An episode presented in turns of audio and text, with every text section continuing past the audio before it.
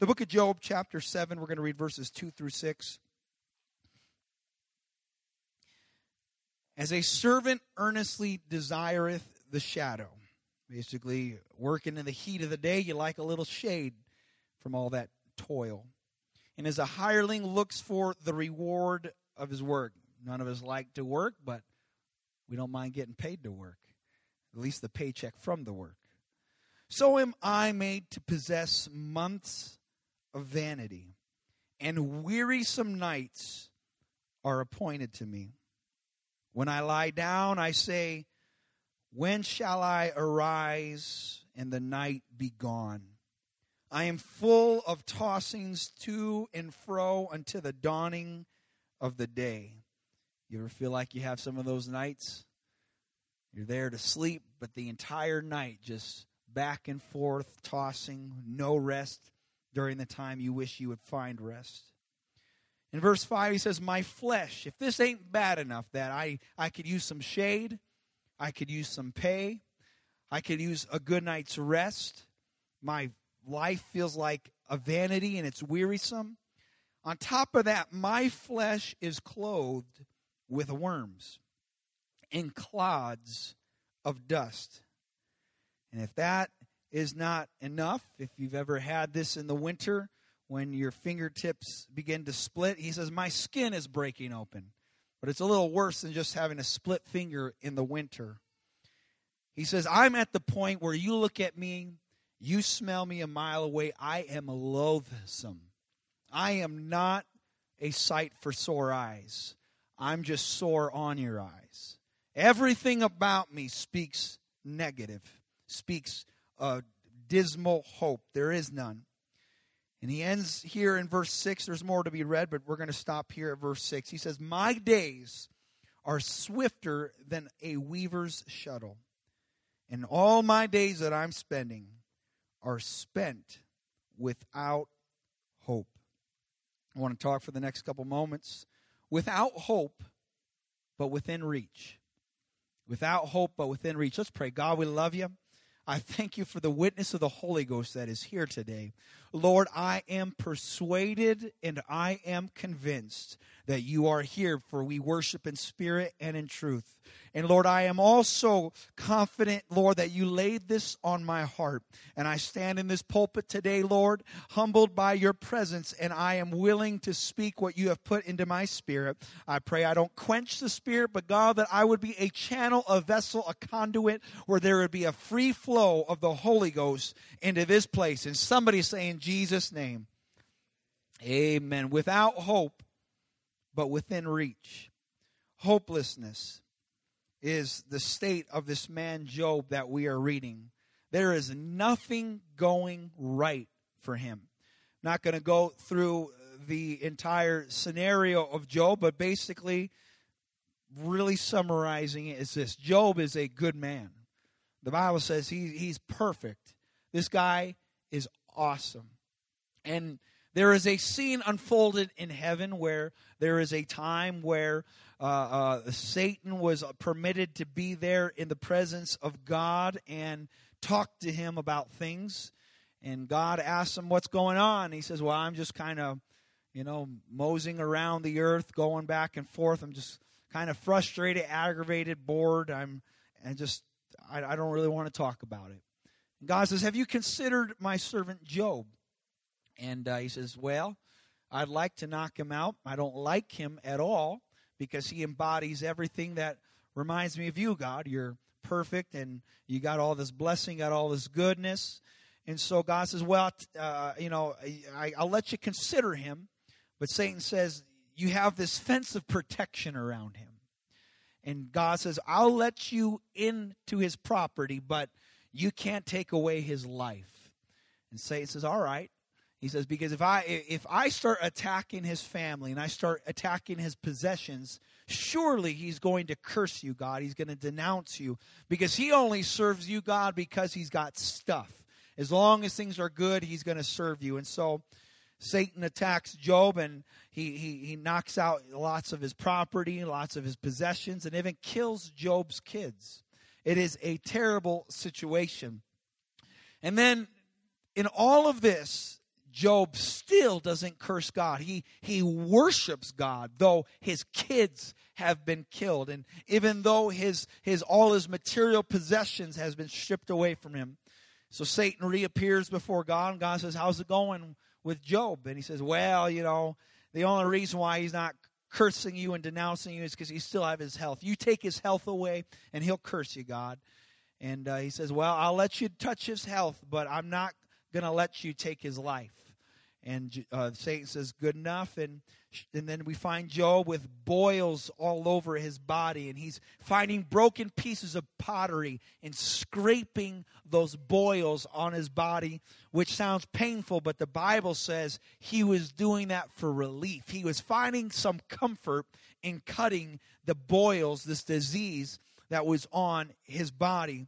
And he still did not curse God. He maintained his integrity. His wife, sure enough, she should be pretty worked up because she just lost all the kids that she gave birth to and lost everything she's worked for. And now she's watching her husband's health fail. But she she has her breaking point. She says, "Why don't you curse God and die?" And Job maintains his integrity and does not do that. He says, The Lord gives, the Lord takes. Blessed be the name of the Lord. But in all of this, Job still was at that brink of breaking, and he would just share his emotions. And reading through the book of Job, it's quite depressing a lot through it. And then you find his closest friends come, and when they see Job, they don't even recognize him, and, and they don't talk to him for days. They just stare at this mess and they trying to figure out is that really Job? He looks terrible. We heard that he was a mess, but this is bad.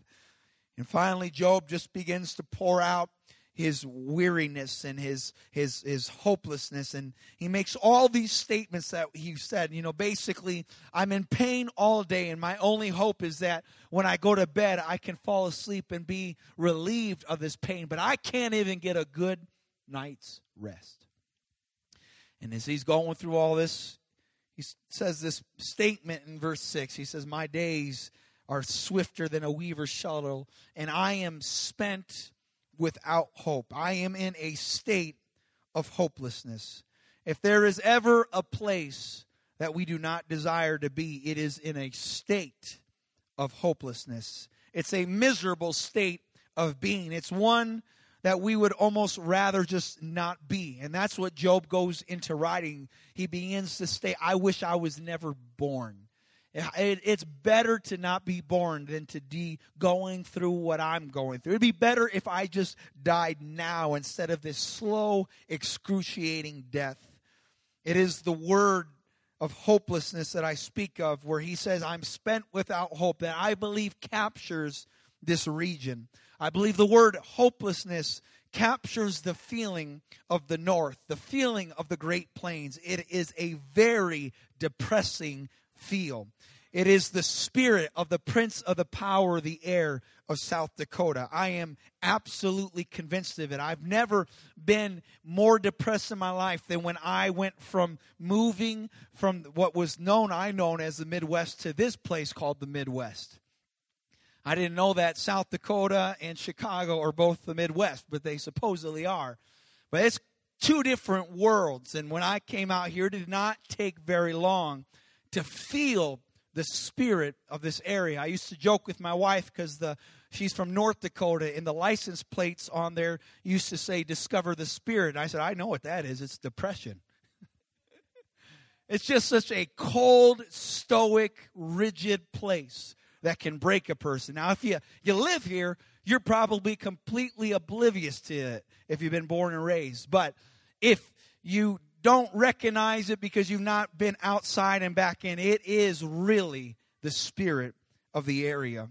It's one that says there's never going to be a breakthrough, there's never going to be revival. People really don't want this. What's the point? What's the use? I might as well just quit anyway. I alluded to that last week in the sermon when I preached Have You Considered about the, the getting to that place of why even bother, where the people just tore down their houses and invested in a false hope and a false cause. And then they just stated, we might as well just eat, drink, because tomorrow we die. It is the spirit of a carelessness because there's nothing to care really about. There's nothing to hope for. There's nothing to believe in. When we read in Exodus chapter 33, verses 1 through 7, we see a similar state of hopelessness. The children of Israel, who had no hope, but God comes along and pulls them out of Egypt miraculously. They have fallen into sin. They have rebelled against God, and God is absolutely mad. In verse 1, the Lord says to Moses, Get up and go. The people that you brought out of the land of Egypt, in this land that I, I promised that I was going to give to them, I'm not going to give to them. I'm going to give to you, Moses. It's going to be a new people I'm going to work with. And the next verse is, I'm going to send an angel before you, and I'll drive out the Canaanite, the Amorite, every enemy that's there. I'm going to drive them out to a land that flows with milk and honey. For I'm not going to go up in the midst of thee, for thou art a stiff necked people, lest I consume thee. God says, Look, I know I promised all this stuff, but I don't even want to go with you anymore. I don't know if you've ever been in a situation where you're presented with a road trip, a travel, a journey, but you don't really like the company. Company is a big part of the journey because you're going to be in that vehicle with them for 18 hours driving there, or you're going to be in that airplane, or you're going to be in that same cabin for five, six, seven days. Company is, is very important because it can make or break your experience, whether it be at the beach, or whether it be in the mountains, or whether it be wherever. And God says, I don't even want to be in your company. You guys are such jerks. You don't love me. You don't care about me. Anything I say to do, you don't do. When I tell you to be quiet, you talk. And when I tell you to talk, you're quiet. And when I tell everything that God tells them to do, they do the complete opposite. God says, I do not want to go with you. In fact, you make me jealous because you worship other gods that are not God and I am God, and I'm the one that brought you out. The only reason why you have freedom of speech right now is because I gave it to you. And you're not even wanting to listen to my laws anymore. And so, verse 6, uh, God says I'm not going to go with them. The children of Israel, the, the, their re- response, the reply to what God said. I mean, verse 5, he says, Tell them they're stiff necked. I'm about to wipe them out in a moment and consume them. And God says this in verse 5 Therefore, now put off your ornaments from thee, that I may know what to do unto thee. He says, You you stand before me with such pride. You're so decorated, you're so you're so dolled up and you got all these jewels and you got all these ornaments on you. You got all this this jewelry and these earrings. And he goes that i, I don't want to see you trying to look good for me. I don't want you to try to see show how great your flesh is and how much you own and how much you have and be so full of yourself. He says just strip that all down and maybe i'll talk to you and in verse 6, the children of Israel break themselves into humility and they take off, just like you would undo a Christmas tree, every ornament, every decoration, every jewel, every piece that you would put externally on your body. They took it off of them and they humbled themselves. And in verse 7, Moses takes the tabernacle and he places it outside. It says, without the camp, far off from the camp and called it the tabernacle of the congregation. And it came to pass, as Moses sets it up this way, he says, I'm going to take the presence of God far from you. This temple of God, where they would have to go through the process to get to God, where they'd first go to the altar sacrifice. And after they sacrifice that animal, then they would go to the brazen laver, where they would wash the blood sacrifice off of them and clean themselves and purify themselves to be ceremonial clean. And then they would go into the holy place. They would go through this this this door, this curtain in the in this this whole tabernacle, this setup. And then in that room, there would be a table of showbread. There would be an altar of incense. There would be uh, these these items, these candlesticks that were lit. And then ultimately, there was a curtain that they can go beyond. And beyond that curtain, the veil, the Bible calls it, beyond that curtain called the veil, was the actual presence of God, the glory of God, the Shekinah glory, which was in the Ark of the Covenant, the mercy seat of God. And Moses uproots and relocates this this setup far away from the camp, without the camp.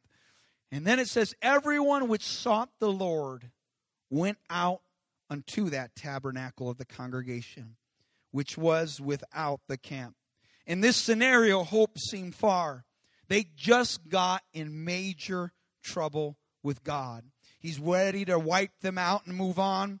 But thank God for a man of God who stood in the gap and prayed for a people that had no hope. It is the power of an intercessor. It's the power of someone who takes lead and takes initiative and doesn't stand by with a passive behavior to just see how things are going to play out. They, they get right involved between God and people and they begin to intercede for their soul. All seemed lost. But outside in the distance, was hope. It was the tabernacle of the congregation. It was the temple of God. It was a tent outside the campgrounds of where the people were. The people were camping in sin, in rebellion, in pride. They were uh, uh doing everything their way instead of God's way. But if people went the distance, they could find hope. For without the camp was the presence of God. We just read here in verse 7 of Exodus 33 without the camp, outside the grounds of where the people were in their sin, was a tabernacle of God, the tent of God. It was far off from the camp, but everyone that sought the Lord went to it. Everyone that wanted to make things right went to that place, that location. Though it was outside the camp, though it was outside of the way they were living, they said, Look, where I'm living right now, there is no hope. And the way things are right now, I won't go into a land of promise with God. I will live my life without Him. And so in the distance was that hope. And if the people went the distance, they could find that hope. They could find the presence of God without the camp. And inside that tent of God was that veil I spoke of. Inside that tent was that veil, the curtain. It was a divider between the people and the very thick presence and glory of God, divided by a veil, divided by a curtain that separated the presence of God from the people of God. The people were without the veil, but God was within the veil. God was beyond the veil. In Psalm 43, verse 3, Oh, send out thy light and thy truth. Let them lead me. God's light and truth is not for us to just be impressed by it, but for us to be led by it. And that's what light and truth do. When you come in contact with the Word of God, it's to lead you somewhere. And He says, God, your light, your truth, let them lead me. Where will the word of God? Where will this word, which the Bible says is a light or a lamp unto our feet, where will this truth that Jesus said, sanctify them through thy truth? Thy word is truth. In John 17, 17, where does light lead and where does truth lead? It says, it will bring me to your holy hill, to thy tabernacles. See, the Word of God, when you're in the Word of God, it will lead you to the house of God. It will lead you to where God is in the midst, and it will lead you to where God is working and not just taking you to the premises of that building. Verse 4, he says, Your light and your truth that took me to that holy hill, that city set on a hill. It is so I will go to the altar of God. The only reason why anybody is in this building, whether there is an awareness in your spirit or not, it is because light and truth leads you here to the premises and property of God. But it's not just to come to this, this brick and mortar and be like, wow, what a nice building. It is to take us to the altar of God. And when it takes us to the altar of God, it says that there can be found there an exceeding joy. I know the altar seems counterproductive to joy because the altar in the Old Testament was a place of death. It was a place of sacrifice. It was a place of crying out. It was a place where we were hopeless. But when you come to the altar of God, God is about to give you an exceeding joy. And the result is you will praise Him. There's a praise that happens, that comes about us in the altar of God. In verse 5, it says, Why are you cast down, O my soul? Why are you disquieted within me? Hope is in God. For I shall yet praise him, who is the health of my countenance and my God. Outside the tabernacle, outside the church, there's no hope. But when I go to the altar, there is hope. And when I go to the altar, it's there that I praise him. See, praise is very important. It's very important to realize that when we begin to praise God and what we mean or what the scripture means by praise, it is the adoration, the accolade, it is the honoring of God. It is complimenting him. Just like you would say something nice to your spouse, God willing, and just like you would say something nice to somebody uh, uh across the street, hopefully. But it's more than that. It is worshiping God. It is honoring Him. It is complimenting Him in a way where you say, God, I don't think you're just good. I think you're the best. God, I don't think that you're just clean. I think you're perfect. God, there's no mistake. There's no error in you. And the power of when we praise God. You can write this down in Psalm 22, verse 3. It says, God, inhabits the praises of his people. When you begin to give God compliments and worship, God wants to be there. God wants to make that his dwelling place. It's just like I've said it before that you can have two geographical locations and you know both parties, and both of those houses where your friends are at are inviting you to go there. But you know if you go to this house that they're going to pick on you, they're going to make fun of you, they're not going to feed you, you're going to have to pay for your own meal, or they're just going to give you some real nasty food, and they're not even going to really talk to you, they're going to ignore you, they're going to not really pay you no attention. But over at this friend's house, you know that not only when you're oh, going to be there, they're, they're gonna they're gonna give you a ride there. They're gonna pick you up and carry there. They're gonna give you first class treatment. They're gonna give you the finest silverware to eat out of. They're gonna they're gonna compliment you. They're gonna they're gonna give you some money. They're gonna give you a big hug and a big embrace. Which house would you want to go to? And that's that's what it is like with God.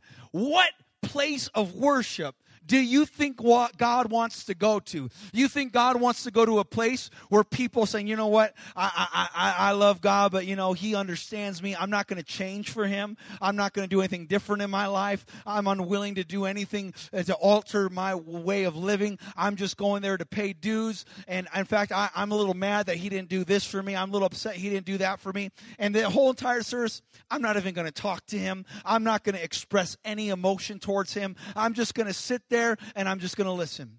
Or the place that says, God, you've been so good to me. God, you've been better to me than anyone I've ever met. God, I want, I want to open my mouth and say thank you. God, I want people to know how wonderful you are. And God, I want to invest in your kingdom. And God, I'm, I'm willing to change my behavior because I want to be closer to you. I, I, which house do you think God wants to live at?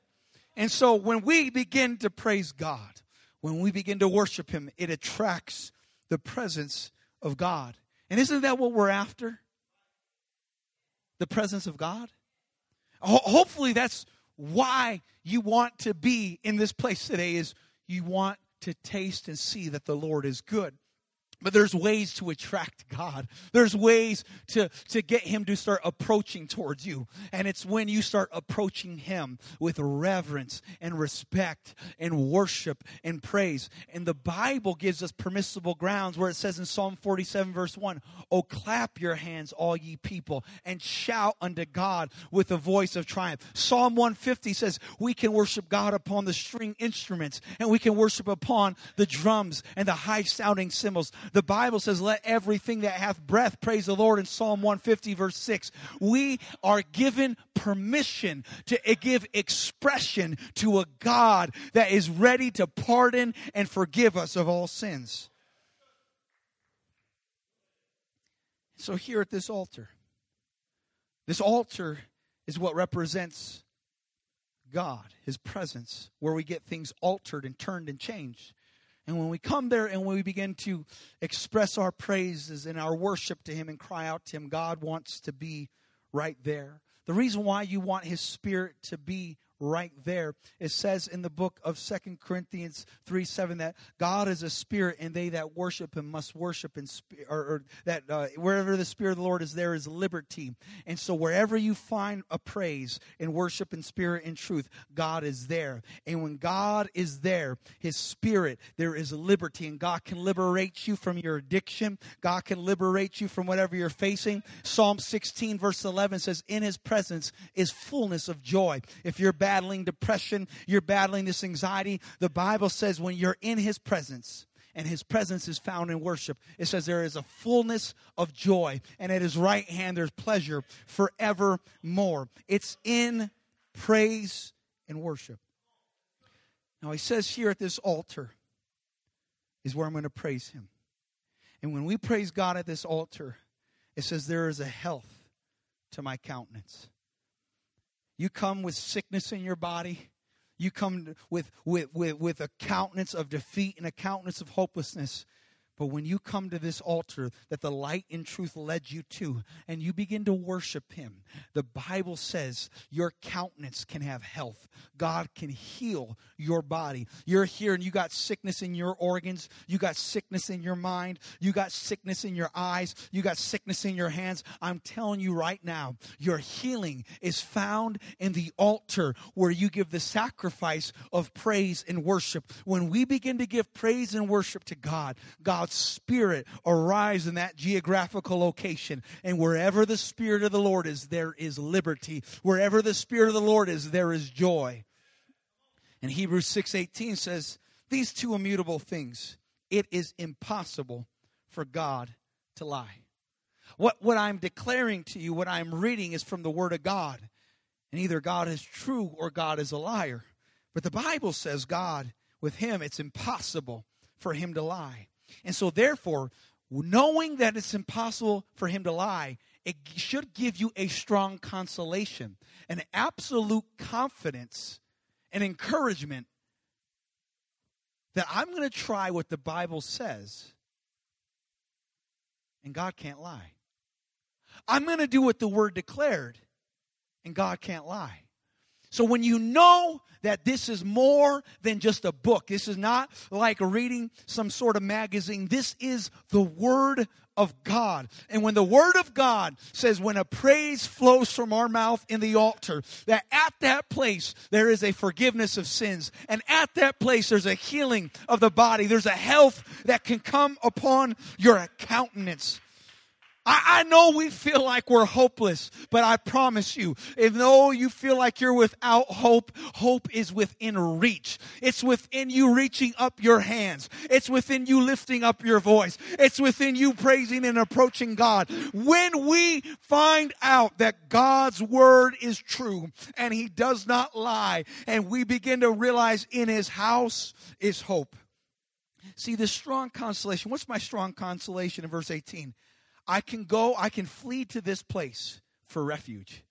When you come to this building, this is a house of refuge. This is a strong, I have absolute encouragement. There's a strong consolation on me that no matter how I feel outside of that temple, outside of that building, I have a strong consolation that God doesn't lie. And so when I approach his holy hill, when I walk into his courtyards, and when I approach his altar, and I come in and give him a praise, there's going to be a health that's added to my countenance, and there's going to be a sin that is forgiven.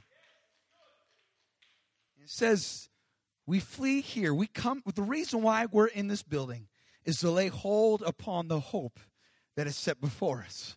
What I, this table that God spreads for you today is hope.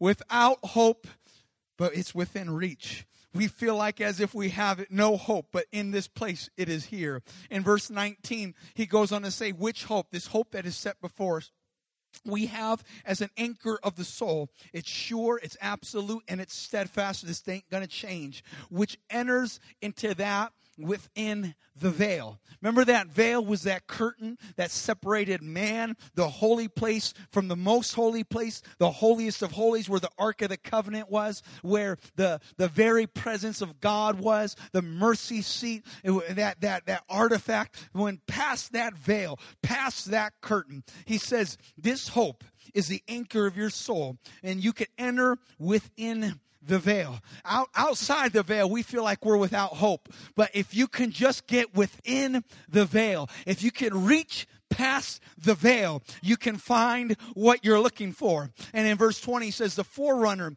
is for us entered, even Jesus. See, Jesus paved the way so you can go into that veil. Jesus paved the that's what we're talking about when we talk about Easter, the death, the burial, the resurrection. Jesus Christ represented the priest, the order of the priesthood of the Old Testament. And he says, "I went through the veil." And in fact, when Jesus died on the cross and said, "It is finished," the Bible said, the veil that was in that temple was ripped from top to bottom like a piece of paper. God said, I made a way for you to get into the very presence of God. Come on, let's clap our hands to Jesus. He's worthy.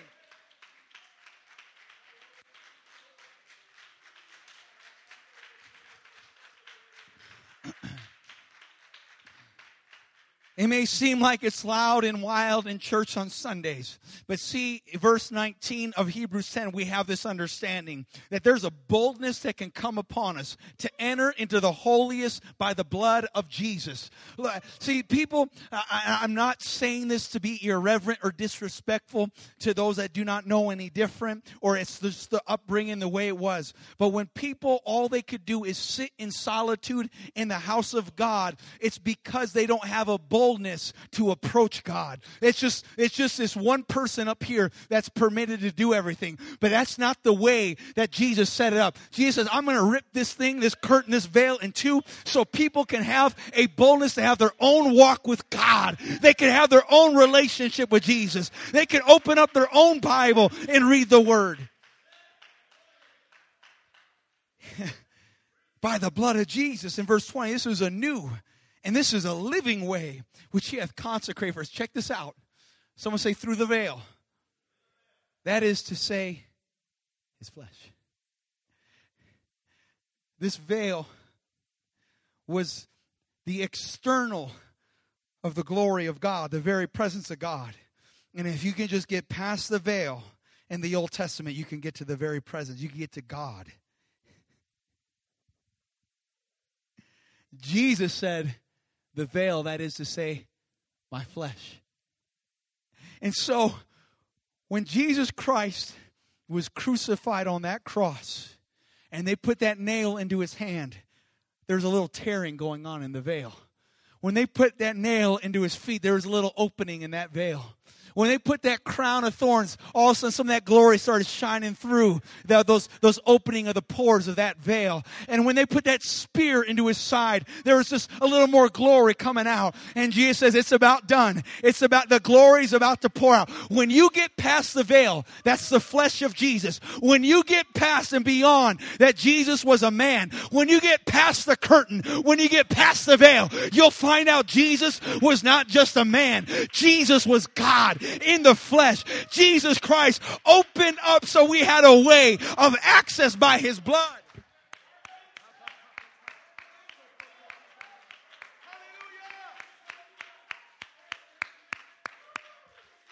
He did that so you can be bold in your approach to Him. It's not because we're worthy. It's not because we're deserving. It's because He opened up the veil so we can enter into His glory. Mm. John 20, 27, Thomas finally figured it out. He reached, reached hither his finger, Jesus said. Jesus reach with your finger. Go ahead and plunge that finger in. look at my hands and put put your finger through the hole in my hand go ahead you know that spear was at go ahead and put your hand right through my side go ahead and thrust into my side and when thomas went past the veil he cried out in verse 28 my lord my God, when he when he went past the veil, he didn't see Jesus as just Messiah. He didn't see Jesus just as a prophet or a teacher. When he put his hand into Jesus's fingers, into G, or hands and into his side, all of a sudden he fell down and he says, "You're my Lord and you are my God." Thomas was without hope, but once he reached past the veil, he found inside of there hope. Within there, he found hope, and within there, he found God. We can't pretend that everything's fine on the outside, especially if you're outside the veil. We're without hope, but within that veil is everything we need. In Luke 16 15, I'm going to hurry up. It says, Ye are they which justify yourselves before men, but God knows your heart. It's easy to try to justify ourselves around people with people, but we, we can't fake it. God knows our heart. And that which is highly esteemed among men is abomination in the sight of God. And the law and the prophets were until John, and since that time the kingdom of God is preached, and every man presseth into it. We got to press into this kingdom of God. And here's this kingdom of God that is preached, but those who find it press into it. Those that have no hope but want hope press into this kingdom of God. In the next chapter 17, verse 20 and 21, Jesus was demanded of the Pharisees when the kingdom of God should come. And he says, Look, the kingdom of God doesn't come with observation. Don't say lo here or lo there, but behold, the kingdom of God is within you. You feel without hope, but it's within reach. What you're after is completely accessible right now. If you press in, and if you reach out, He'll reach out. He'll reach into your situation. See, the word, I'm going to I'm gonna hurry up. I, I wish I would have looked at when I started preaching because it's about 3 o'clock, and I think that's when I usually stop preaching. So I, don't, I think we, I'll just say we had a late start. We okay? All right? The Word of God is absolutely powerful. We know Hebrews 4:12 says the word of God is quick and powerful. It's alive, it's powerful, sharper than any two edged sword, piercing even the divine asunder of soul and spirit, and of the joints of the marrow, and of the thoughts and intents of the heart. The Word of God is powerful. But unless it's spoken, it's powerless. This book, left to itself, does nothing for no one. But when someone opens it and reads it and gives voice to it. The spoken word.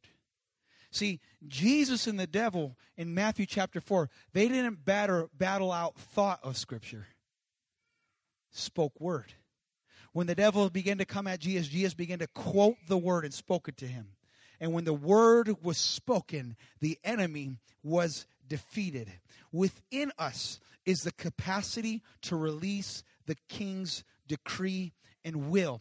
See, within us, within us is the kingdom of God. Just like within most homes is this book but this book left unattended and this book left not interacted with.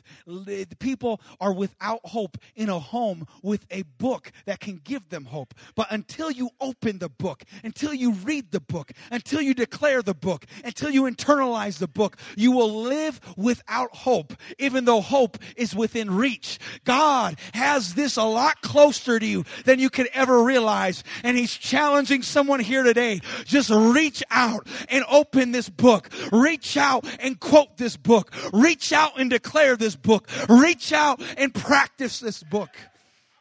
Mm. Mm. Jesus said, The kingdom of God is within you. Now you could say, well, oh, the Pharisees, I thought they were wicked people. What Jesus is saying, it's a lot closer than you think, Pharisees.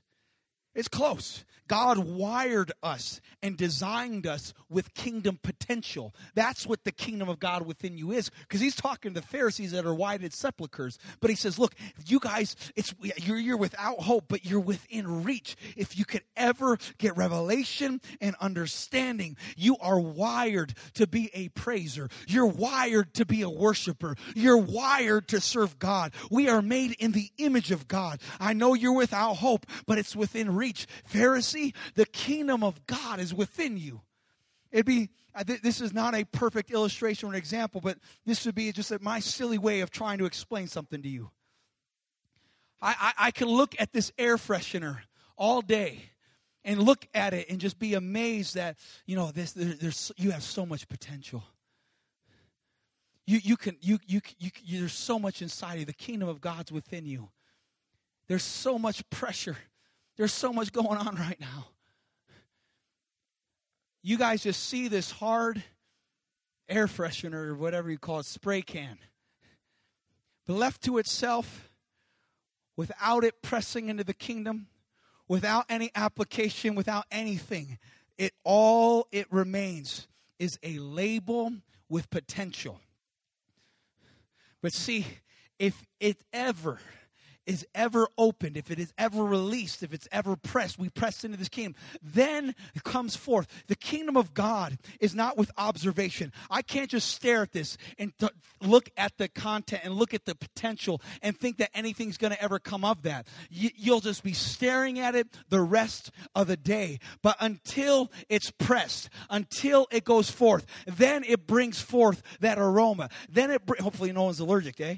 Ho- ho- then you begin to realize the potential potential of what is inside of it. Inside of every single person in this room, the kingdom of God is wired in you. God has designed you with a God side void that if you would just begin to go after God and open the word of God and come to the house of God and apply the things of God, I'm telling you, there is a sweet incense about you that God wants to release from within. God wants there to be a sweet smelling savor of praise and worship. The kingdom of God is within you. Let's lift our hands and our voices together. I'm going to hurry to a close here. Could you lift your voices? Come on, just a little bit here.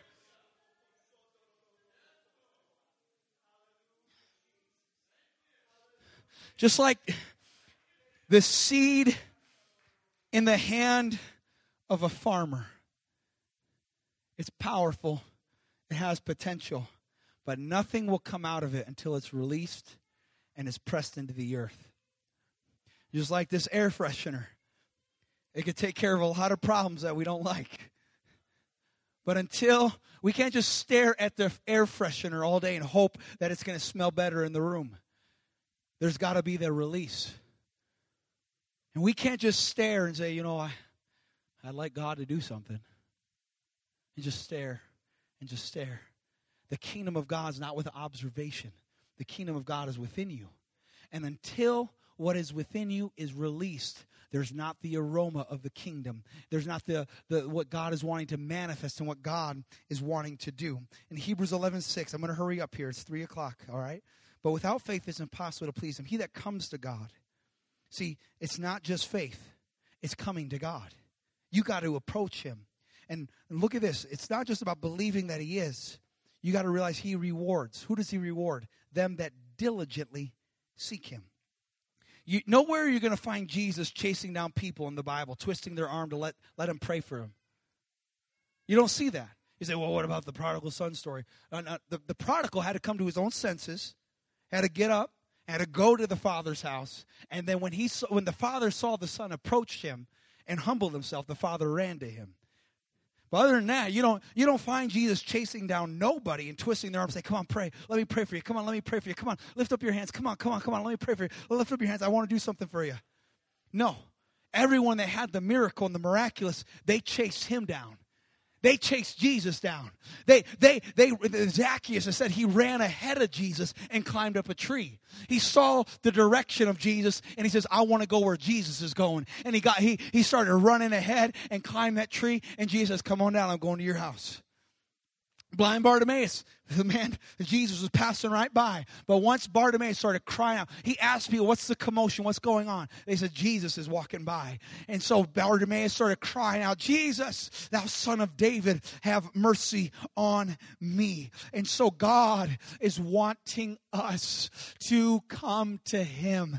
God is wanting us to lift our voices to him. God is wanting us to come to the altar. God is wanting us to lift our hands. God is wanting us to lift our voice. If you want the Holy Ghost, today's your day. But listen, God's kingdom is not with observation. We don't get the Holy Ghost by just observing service. We get the Holy Ghost by coming in service and serving God and praise and worship in this altar. And when we begin to do that, God's about to pour out a blessing. God's about to heal you. God's about to fill you. God's about to pour out his mighty works in this place. Let's stand together. Jesus. Jesus. I'm just going to fast forward to Acts chapter 17. I've preached too long and I apologize. But in verse 27 and 28, it says that they should seek the Lord. It's really what we should be doing. If haply we might feel after him. Just feeling after God, trying to get a hold of God. And if we would feel after him, the Apostle Paul said, You will find him because he's not far. Whatever your circumstances right now that you feel you're completely without any hope, you're without hope, but it's within reach. Your hope is found in your reach. But all too often, we'll listen to someone preach that's reaching for us, but we never reach for him. And then we wonder why we go another Sunday without hope. I'm not I'm not presenting to you today hype. Hype is is a, a, a building up emotion just to be let down. But what I'm preaching to you is hope. And it's the word of God and it's impossible it's just not possible for God to lie. Therefore, God's ways work. We just have to work the ways of God. We just need to do what He said. And if I, I don't know where you're at in your current standing right now, but if you got hell going on and you got some mess going on in your family, I would come to my senses and realize hope's within reach. And the light and truth brought you to the tabernacle of God, to come to the altar of God, to praise that God. And when you begin to praise Him, He's going to put health in your countenance. He's going to heal you. I absolutely believe that God wants to heal somebody today. I'm not just talking about some something emotional in your mind. You know, which is absolute a miracle God. I, I believe God physically wants to heal somebody of a sickness. But if if you got some some some mental roadblock going on, whether it is absolute hatred, unforgiveness, whether it is depression, whether it is jealousy, if that is going on between your ears right now, I'm telling you, your answer, you feel like you're without hope, but it's within reach. It's a matter of of approaching God. Uh, if they could put Mark chapter 5 up there, I'm going to read this story and then I'll, I'll stop. Mark chapter 5, verse 26. Jesus, as he's walking, there's a lot of people attacking him. Everyone's touching Jesus, everyone's around Jesus, but there's a woman with the issue of blood in verse 26. And she suffered many things of many physicians. This that sounds painful. She went through a lot to find the cure. And then it says she spent everything she had to find the cure. And look at the result of her giving all her money to practice. She was nothing bettered, but instead she grew worse. You talk about being without hope? Any hope that you had of money solving your issue, any hope of any doctor with any degree that was the best doctor couldn't do it. And now you're out a doctor and you're out money. And her condition gets worse. But she heard of Jesus in verse 27. And she came in the press behind him. People all around Jesus, but she pressed past him just to touch his garment. She said, If I may touch but his clothes, I shall be whole. She, she, by faith, this woman got down. She had no hope, but it was within reach. She got a hold of the very edge of the garment of Jesus. And when she did that in verse 29, it says immediately her sickness was healed. And in verse 30, Jesus stopped immediately. And he knew in verse 30 that virtue flowed out of him. And he turned to all the people around him and he asked this question Who touched my clothes? And the disciple said to him, You see the multitude, Jesus. What kind of question is that? There, you're surrounded by a multitude touching you. But Jesus says, Somebody reached out to me in a different way. They just weren't wanting to touch me to be, you know, connected and to name drop that, you know, hey, I believe in Jesus. No, she pressed. And she was hopeless.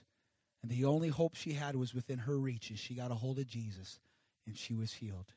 I don't know how desperate you are right now and what's going on in your world, but the level of your reach and desperation to Jesus, your healing's there.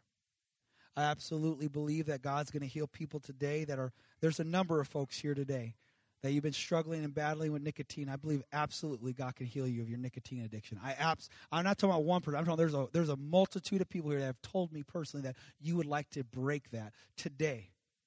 Today, I am persuaded today is your last day, and God's going to break that for you. It's within reach. You've tried everything possible, but today is your day. I believe that. And there's other sicknesses and addictions and struggles going on in this room right now. It's within reach today. Is there anybody here that wants to press their way into this altar, that you've been led here by the light and the truth, and you want to come to this altar and you want to reach out. When you reach out, I want you in your mind's eye, picture yourself like that individual that pressed through the throngs of people to get a hold of the garment of Jesus. And knowing that when the moment you reach out and you stretch with all your hand, with all your might, you are going to get a hold of the edge of Jesus Christ, and He is going to complete completely heal your body. He is going to fill you with the Holy Ghost. Does anyone believe that here today? What did, what did Hebrews 6.18 said? It is impossible for God to lie. Romans 3 4 says, Let God be true and every man a liar. I'm not, I'm not worried. I, I, I have no fear in me right now. I'm absolutely persuaded God's going to do it. I'm persuaded. And if you're here today, you like prayer, I want you to come forward right now. Don't just come just to come, but if you need healing in your body, you need a miracle in your life today. I believe God's going to do it. I want you to put your feet to the edge of this altar. Don't be on don't be on the parameter today. I want you to press your way in. I want your feet touching the altar if you need prayer today.